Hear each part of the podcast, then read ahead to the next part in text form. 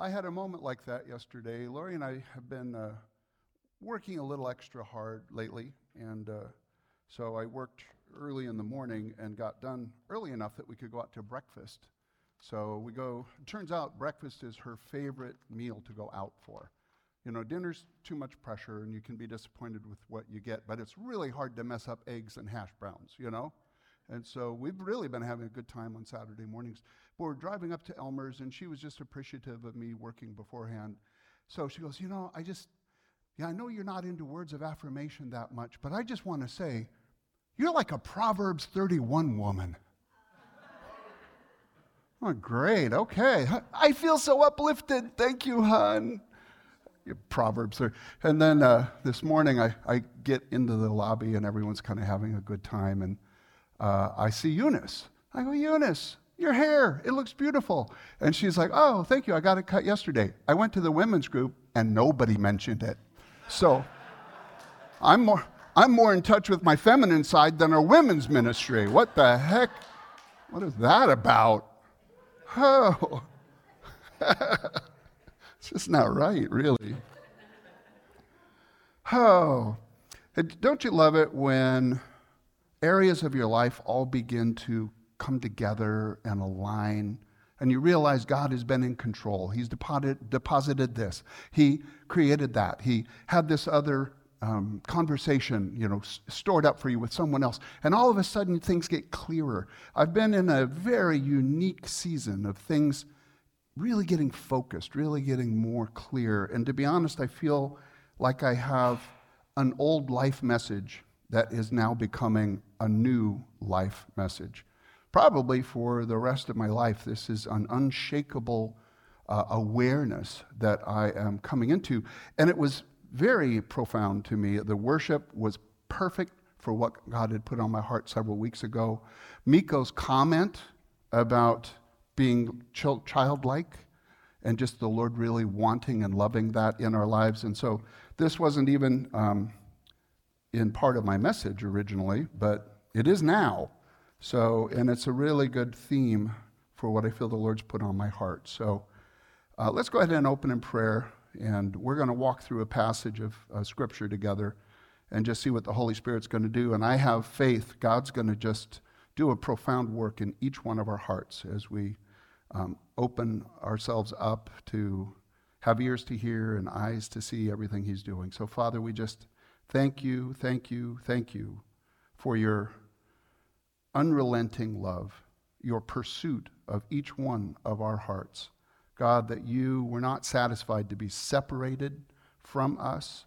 You came up with a plan to reconcile all of us back to your Father heart, to know that we are secure, we are beloved, and we are always in your presence, and you're always there to empower us to love the way you love, to speak truth the way you speak truth.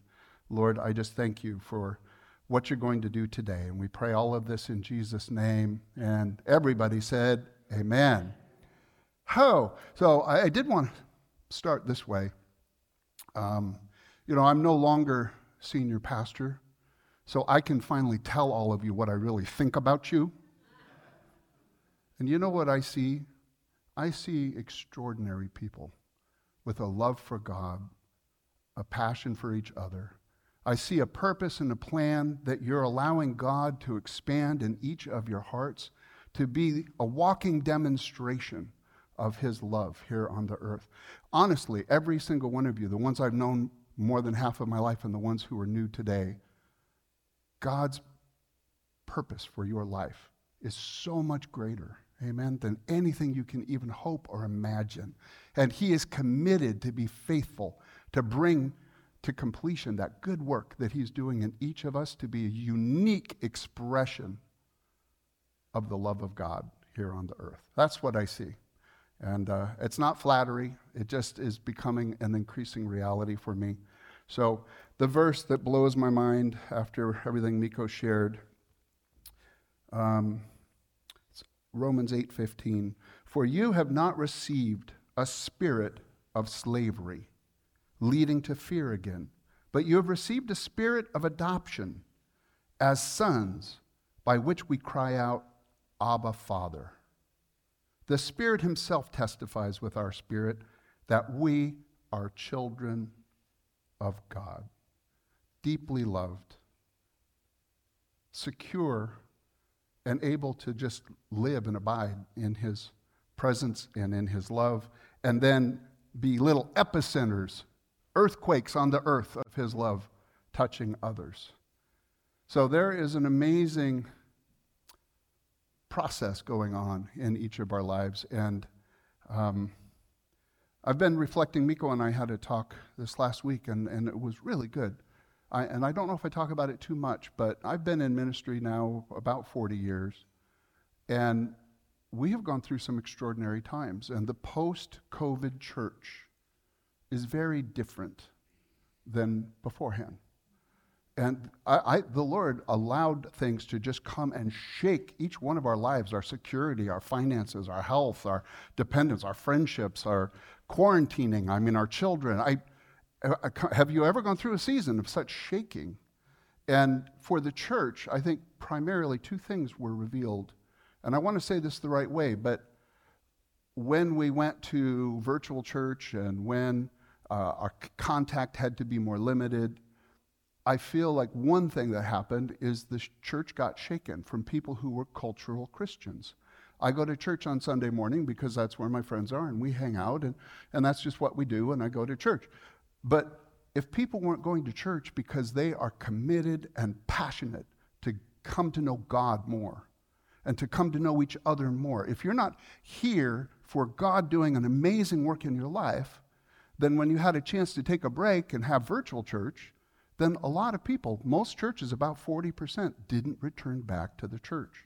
And I'm not saying this is the case for everybody, but in some cases, maybe many cases, they were more cultural Christians instead of the committed Christians who are going to, I'm going to endure. Uh, whatever comes my way, I'm walking with God. I'm trusting God. I'm growing in God. I'm loving others more. I want to be a lifelong learner about a walk of faith.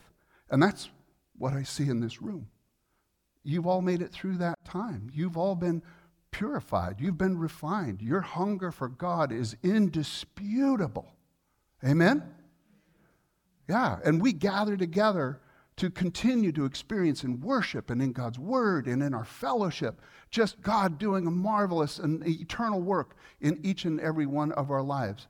But another thing that got shaken through that pandemic was for years I've heard at pastors' conferences in Bethel, everywhere, myself included, we've got to be thinking about the church outside of the walls, right? And yet we keep gathering together in here and having fireworks shows in the sanctuary, you know, and we expect people to come here instead of take his presence and his word out there. And so I, I, for me, I, I, I was blind. I mean, I, I no, I believe in it. I'm, I want to share, and I want. I remember two, three years ago, I was obsessed. I'm still obsessed with God. I want to see Holy Spirit empowered encounters, right? I, and then he told me, okay, great. That's, that desires for me. That's good. And you know where you're going to see him? Where? You're going to see him out, out of the church. It's like, God, no. I want Holy Spirit empowered encounters with people I already feel safe and comfortable with. You know? And that's the revelation that God is giving me right now that He is shaking His people into a really, really good, new, fresh work. And so, what we're going to do is walk through 2 Corinthians 5 16 through 21. And I don't always do this, but I feel today especially what I want to do is I'm going to read the whole passage. You can follow along if you want. And then we're just going to go through sort of verse by verse and point by point. But for me, the post COVID church, this now has a profound relevance, impact, priority, and importance in my life like never before. So 2 Corinthians 5:16 Therefore from now on we recognize no one according to the flesh. That is amazing. If you only see people from God's perspective, you're going to like what you see. People are not going to be scary. You're not going to be offended. You're not going to be frightened. You don't judge people according to the flesh. Even though we have known Christ according to the flesh, yet now we know him in this way no longer. How many of you know that people can know about God and not know God? They don't know his goodness. They don't know his voice. They don't know. They can spout off verse after verse, but if their heart isn't truly believing and connected to God, they're walking in their own flesh, in their own power, in their own soul. That's all we knew, in our own thoughts. But we don't walk that way any longer. He now has put his spirit abiding and residing in each and every one. Therefore, if anyone is in Christ, if you're in Christ, he is a new creature. Old things have passed away. Behold, new things have come who you thought you were, who other people said you were, your failures, your past, your weaknesses, your shame, that is not who you are. Those things have been put under the blood, they have passed away. You're somebody new with really an unlimited potential. And then this now, all these things are from God, who reconciled us to himself through Christ and gave us the ministry of reconciliation. Once God reconciles you, you hear Abba Father in your heart crying, Daddy! And you know your Father wants to be with you. He's proud of you. He wants to pick you up when you need comfort. He wants to give you wisdom when you're confused. When you have an Abba Father, Abba Father in your head is one thing, Abba Father in your heart is something entirely else. Is that true? I said I was going to read through this, so I'm starting to editorialize. I'll reel myself in. All these things are from God who reconciled, uh, gave us a ministry of reconciliation, namely that God was in Christ reconciling the world to himself, not counting their trespasses against them, not looking at their sin, and has committed us to the word of reconciliation. Therefore, we all are ambassadors for Christ. As though Christ, through, uh, as though God uh, were making an appeal through us, we beg you, on behalf of Christ, be reconciled to God. Everything that we do, from the beginning of our life to the end of our life, the ministry that we have experienced, and are growing in is being reconciled back to a perfect, genuine, real relationship with a loving father. There are no stepkids in the kingdom, there are just beloved sons and daughters in whom the father is already well pleased. Amen? So I thought, you know what, this, this is an old message because it dawned on me. Isn't it strange how things come together? Anybody know the name of my book? Reconciled. It's like, what the heck? You know? And, and so I wanted, I was going to ask if anyone doesn't have their own personal copy. And then whoever was the youngest, I was going to give the book to. And uh, so now I look out over the congregation. It's really easy. Lindsay, you win. You, you get a copy of the book. Lori, would you give it to her? Yeah. How? So I'm actually, I'm not going back to old things. I feel like I'm moving now into something new and fresh. Sometimes, isn't that funny, that 18 inch journey? The things that you know in your head are so different at times than the things you believe in your heart. Proverbs 27 3, what does it say? As a man thinks in his heart, so is he. We live in a rational, analytical, scientific method kind of society that elevates knowledge, but knowledge alone can puff up. But also, knowledge alone doesn't change who you are and what you do. It's what you believe in that deeper part. When you really are convinced, you hear the Word of God, God speaks to you, breathes on you off of the pages of His book, and you go, oh, that's true. Then your heart begins to align. I want what God wants. I want to see things the way God sees them. And this is the primary, safest, objective way of experiencing that. The last two weeks, it's occurred to me, Miko and Alyssa, read your Bibles. It's almost like you just want to beg people, you know, because there's so much life. But not studying the Bible like it's a commentary or it's, you know, a history book it's the Word of God that He breathes upon and speaks and applies into each of our hearts and lives individually. Ho! Oh. okay, we're just warming up. This is getting exciting. I'm happy now. Just want to let you know.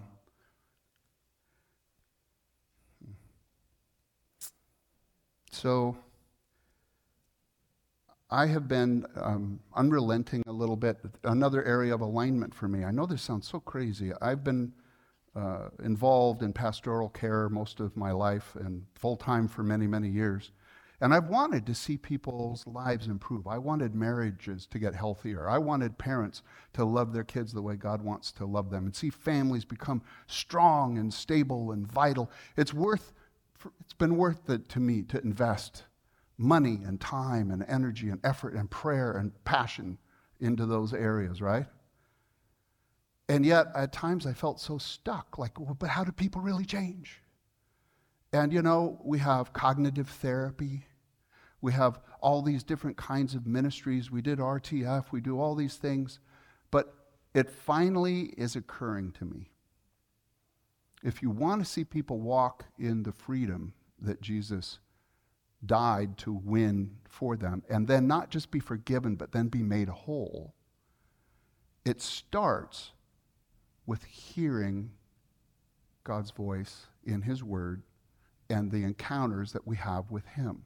So when you know, um, I'll make this very short. I was working with a woman who had been abused terribly by her mother, uh, forced into prostitution, broken marriages, broken careers, her life getting overwhelmed, wave after wave of just shame and guilt and trauma. And so we were meeting, and uh, I finally just like, you know, I can't give this woman advice. She does not need just a verse. She, you know, she doesn't need a platitude.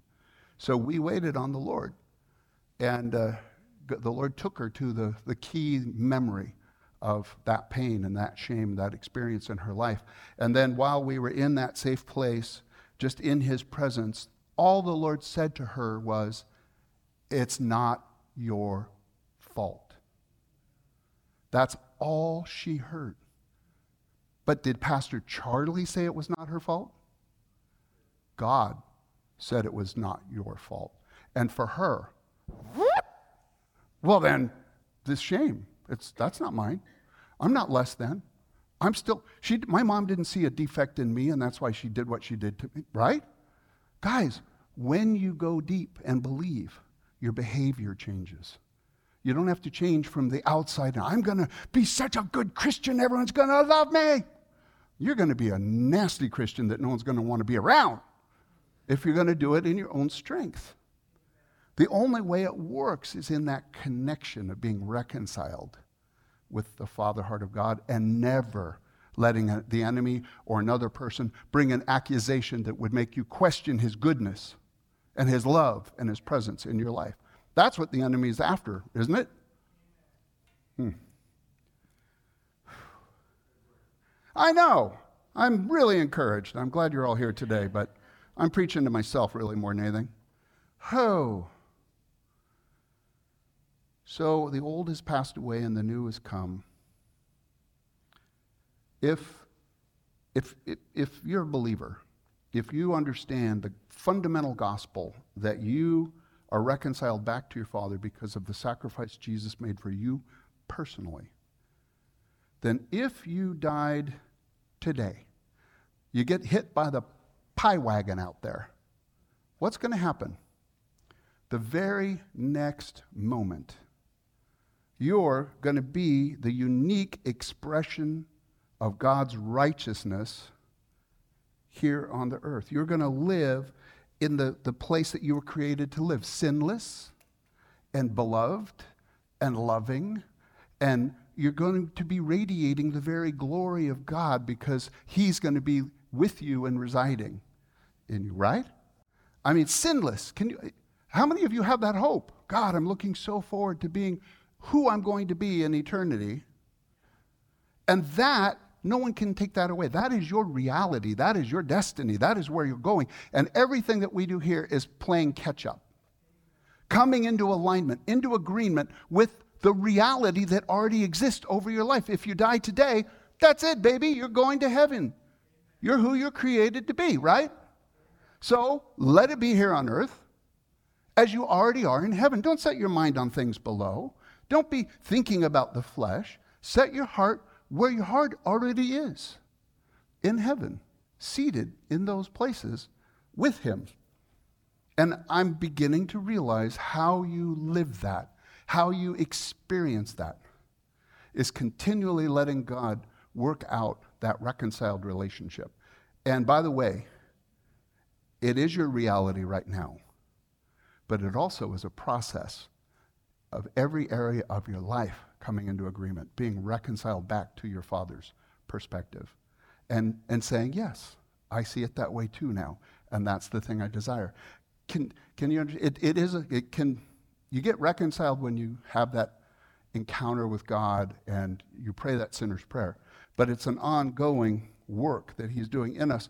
And I want it, more of that work every day of my life to get into that freedom, into that place that He died for me to be reconciled. So I want to say this. Um, boy, let this, let this sink in if you can. The one who knows you best loves you most. You have nothing to hide. There's no room for shame or embarrassment. God knows everything. You're, you're not living a lie. You're not putting on a facade. You're not pretending to be something. He knows exactly who and what. Is it hard for you to love yourself at times? Then you have to realize, but I'm already dearly beloved by God. And so I, I want to share, I've got two experiences I'm going to share, and I'm going to give you an opportunity to really open your heart, have a prophetic act to really let God move you f- deeper into that place of hearing Abba Father in your heart. And so, uh, as many of you know, um, I'm just going to share a quick thing from my testimony and the words that set my heart, began a process of setting my heart free. Uh, my dad died when I was five, and I only have one memory of him. And my mother committed suicide when I was 12, so I am actually an orphan. And uh, as a 12 year old boy, not knowing how to cope with the loss of my mother, I had a belief, an inner vow I'm not really an orphan. I have a brother and sister.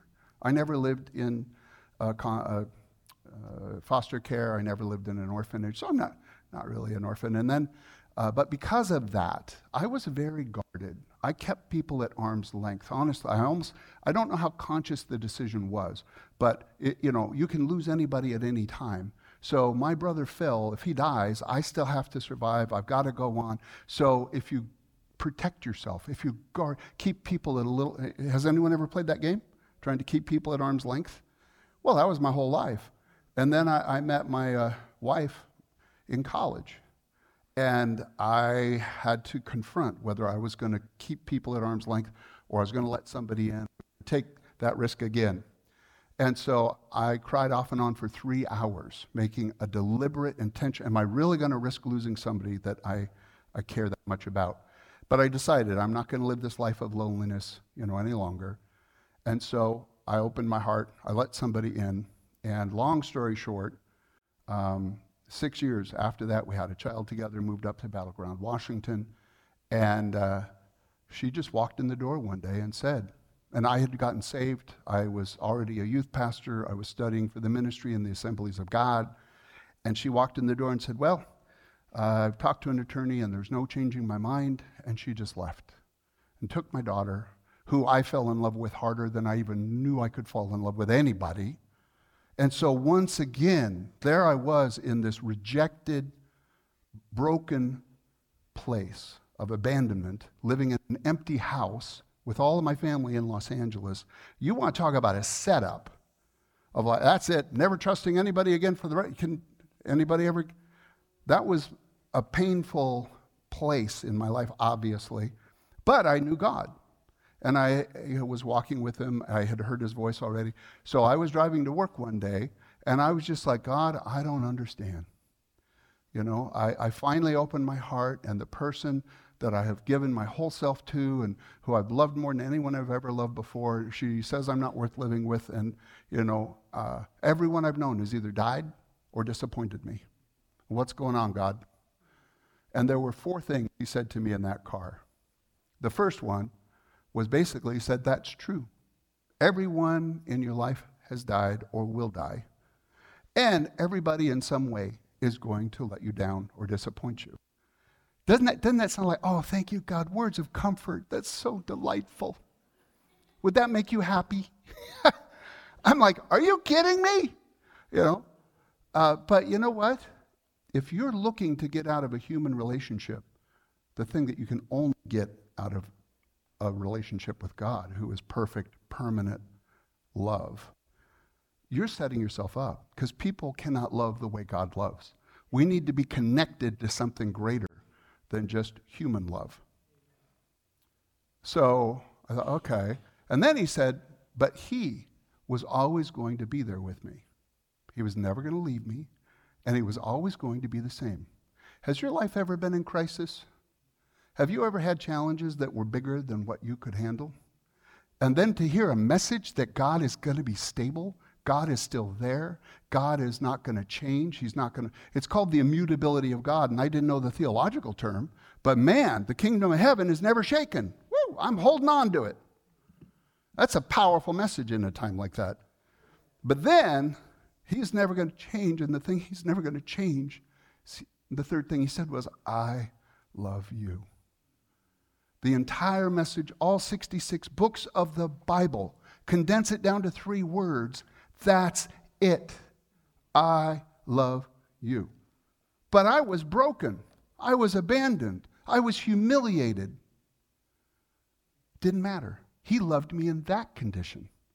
And I don't know about you, but before that day, I figured if I get my act together and I put on my church clothes and I'm nice to everybody, people are going to be nice to me. They're going to like me. I thought I had to perform.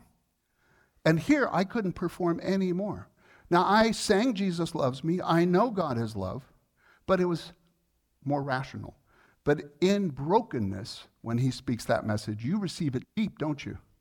You receive it in a way can't be stolen from you. And by the way, Psalms 34 18, powerful verse for you, your friends and your family as they go through crisis in their life. God says that He is close to the brokenhearted. He saves those who are crushed in spirit. The enemy had one plan, and that's for me to kill myself and just give up. But God, because of the nature of Jesus, his compassion, you actually, in brokenness, have an opportunity to experience him in a way you can't when you're feeling good.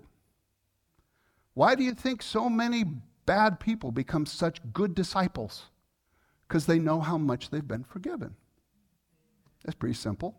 But the fourth thing that he said to me, it was the most powerful thing for me he, and it's very short, he basically said, and I believe he's saying it to each and every one of you as well. He said, I love you, and that alone is enough reason for you to love yourself. You want to walk with dignity? You want to walk with self esteem and value? See yourself through God's eyes, and that alone is enough reason. Is everyone going to like you? Everybody going to understand you? No. But it doesn't matter. So, the, what I took that to mean is from here on out, if I go out and everybody accuses me of things, misunderstands me, is rude and disrespectful to me, I'm going to come home and, Lori, I can't believe what a day I've had. You know, it, I, it, this was really a bad day. But tomorrow morning, I get up, brush my teeth, comb my hair, I face my next day because the most important person in my life who already knows me best, loves me most, then you're walking a different kind of way. And before that day, when I loved other people, to be honest, and I didn't understand it, I loved other people because I needed them to love me. There were emotional hooks. If you forgot to say thank you, I wouldn't get mad to your face, but woo, the talk I would have about you later, mm. But after that day, because I'm already loved, I can just do an act of kindness for Jeff. I can just be nice to Robert, who's really hard to be nice to, you know? I can, I can love people for their sake and leave that between them and God because I'm already secure. Does that make sense? That's part of hearing that Abba Father deep in your heart.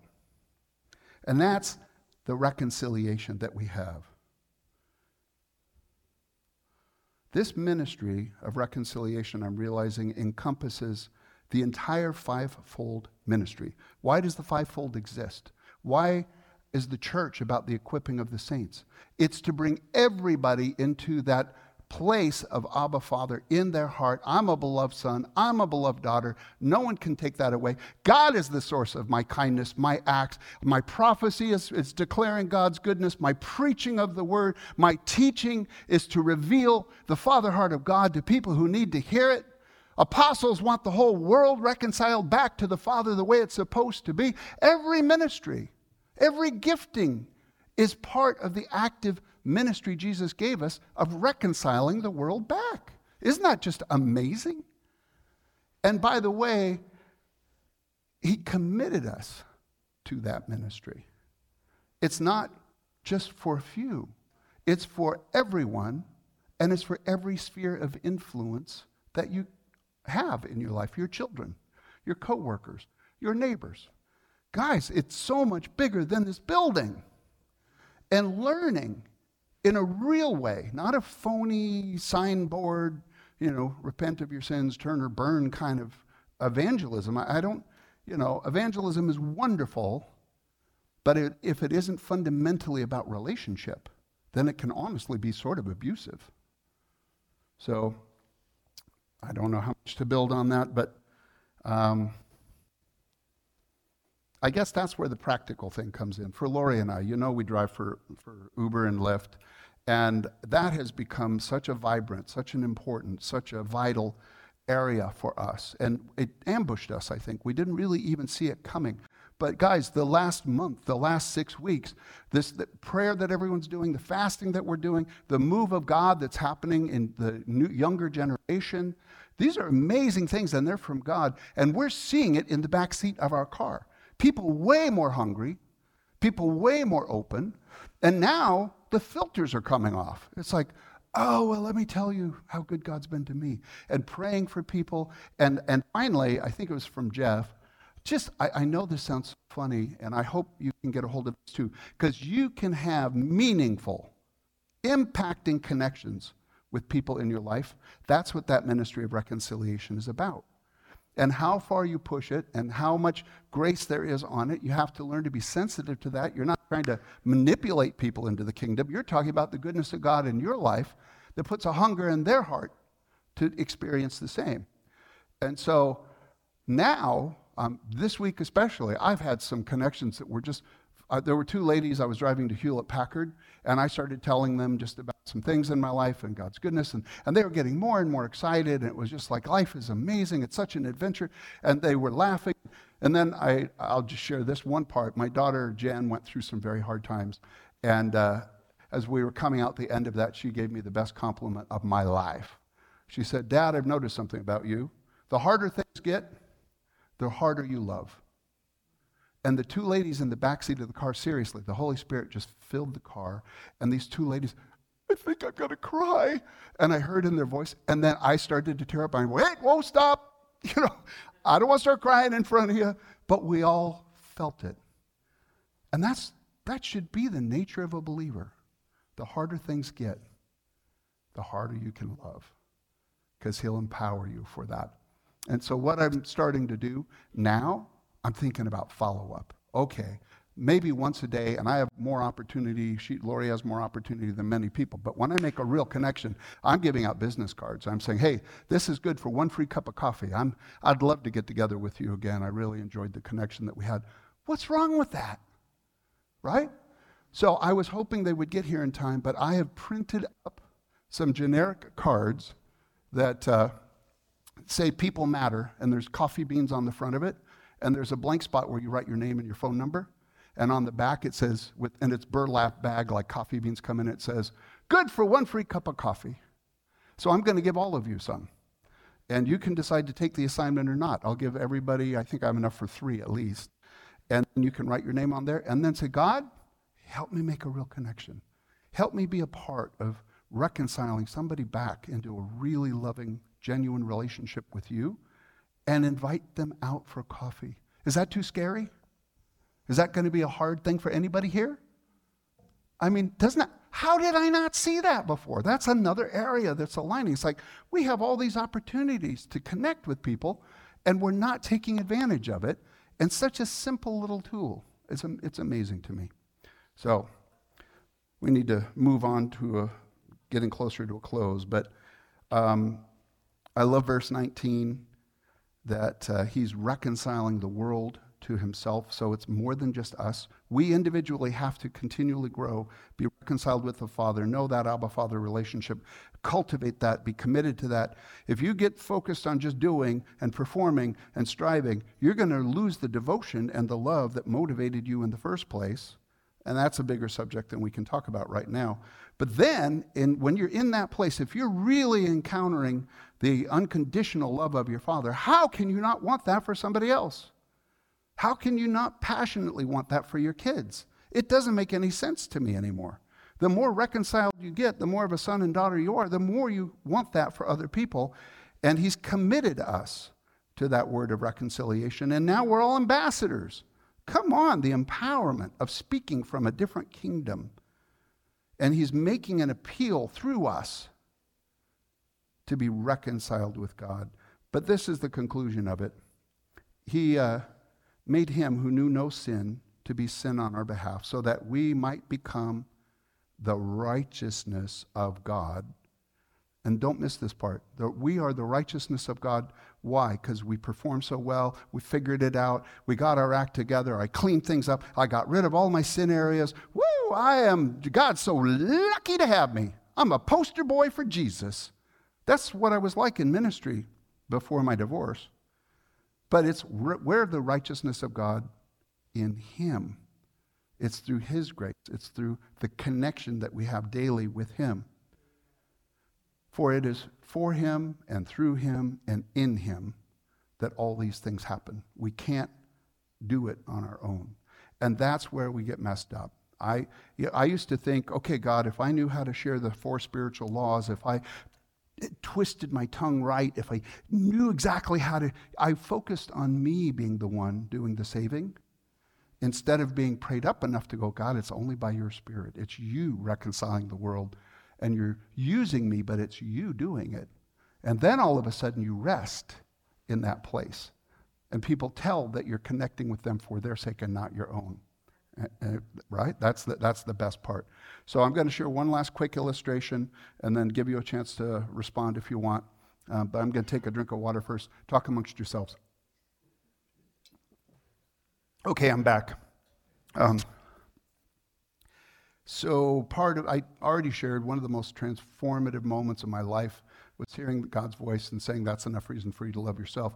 But then reconciliation keeps growing. It keeps moving into new areas, right? The Lord keeps healing and, and making whole. And so later in my uh, career, I went to Toronto. I was at a conference, and I met a guy there named Robert Leveda.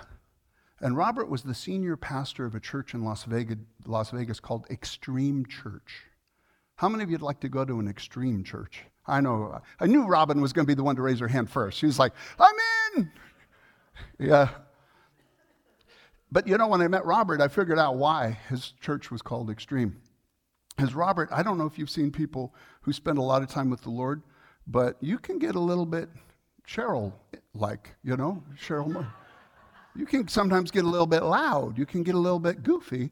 And this guy, Robert, he, he drank in the Holy Spirit more than almost anybody I think I've ever met. So when I first met him, I remember he goes, Hi, I'm Robert.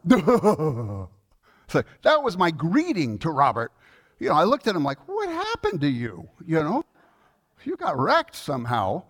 And so uh, the next day, you know, I, I went to bed after meeting Robert, and I had this thought. It's like, God, you know, my dignity, my respectability hasn't really done that much for me. So if you want me to be a fool in some area of my life, my reputation isn't the most important thing. I'm willing to do it. So then I grabbed Robert and I told him what I prayed. And I said, Robert, would you pray for me? I've never seen anyone as foolish as you. And so he was, ha- he was, he was happy to. So then later, we uh, had worship. We had this great empowered time of teaching and then empowered ministry. And I don't know about you, uh, many of you have been slain in the spirit, I think. But there are some people who are oaks of righteousness. It's okay if you don't get slain, it's okay if you don't speak in tongues. Everybody experiences God's presence differently. But please let me and Cheryl experience it the way we do. And so, uh, you know, we received ministry and boom, I was on the ground, somebody else was on the ground. Pretty soon, when, when the Holy Spirit's moving, there's this big pile of people that builds up on the ground, you know. And by the way, this was a pastor's conference. And so I'm on the ground with all these other people, and there are these pastors walking around looking at us, kind of judging us.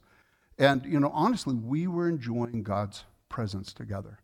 Um, the Hebrew word for glory is uh, uh, kabod, and it means heavy, dense, glorious splendor. So there is actually a, a, weight, a heaviness. You almost feel like you're getting pushed down when the presence of God can come at times. And so uh, these pastors would be walking around kind of looking at us. And then I've seen now more than once somebody get too close to the kabod and didn't know it. And then these guys who don't even know what's happening, they get slain in the spirit. It's like, hey, man, I'm really sorry that you got ambushed, but if you don't want it, don't get that close because the presence of God is powerful. Oh, so I'm on my back, I'm laying there, and then Robert comes crawling over to me, and he looks at me and goes, he gets a serious look on his face, and he goes, Charlie, do you mind if I do something for you that I feel God's put on my heart? I said, I don't care, Robert. And he goes, okay. So he leans over me, puts his head right here over my heart, and then he goes, he does four lungfuls of breath. I literally feel the heat and the moisture of his breath building up on my shirt. And I've got pastors walking around while this guy's doing this thing on my chest, and I didn't even care. It's like, whatever. I was happy, you know? And then when he was when he was done, Robert pulled back and looked at me and he said, Charlie, I believe that was a heart kiss from the Father. What do you think about that? And I thought for a moment, and I said, Robert, I think I'll take it. He's like, That's it. Yeah, that's right. That's what you do. It's like, okay. Foolish story, right? Kind of embarrassing. Doesn't make me look very good. But the next day was the last day of the conference, and we were in the last session. The worship was great, the teaching was wonderful. But I was sitting there in my chair, and I thought, you know, God, I've loved this. I loved everyone I've met. I've loved all, all that we've experienced. But I haven't heard your still small voice yet. I really came because I want you. That's all I said. And then I just heard as clear as a bell. First time in my life I ever heard it. He said, I love you, son. And when he called me son, I broke. It's just like, why are you so good to me, God? I don't understand. And I, I cried it out for a little while. I laid down in the, tried to lay out in the chair. Have you ever been so rubbery that you're trying to lay straight in a chair like the one you're sitting in? Well, it's bad because I was crying and my ears started to fill up with tears. I've never cried so hard that my ears were full and leaking, you know. But I, I sat there and I just thought, you know, God, I, I, can't, I, I can't worship right now. I just can't. But every tear is my worship to you, God. And I just sat there and basked, and I love you, son. I love you, dad. I love you, son. I love you, dad. What is wrong with starting a day like that, where you just bask in his love? So, Bill Johnson makes a really great point. He says that the Holy Spirit resides in all true believers. Is that right? That's just good theology. But the Holy Spirit only seems to rest, manifest himself on some, not on everybody. You actually see the kingdom of heaven, like the Holy Spirit resting on that person. what's the difference between people the Holy Spirit can reside in and be saved, and the people the Holy Spirit can rest upon and touch other people with his presence. And Bill's conclusion is the only difference is that people the Spirit can rest on first know there's always more. Is anyone perfect right now? Anyone come into a full state of being glorified in God? Then we have room, don't we? If you become an expert, you're now disqualified for the next revelation God has for you. None of us are experts.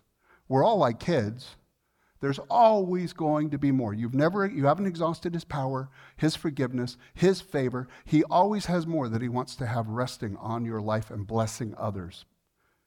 There's always more, but then you have to say, But God, I know there's more, and I'll take it. He's looking for an agreement between heaven and earth. He's wanting somebody who will just say, I'm willing.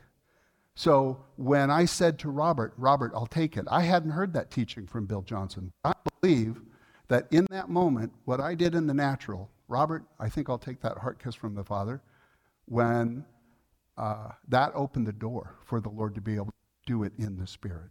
I love you, son.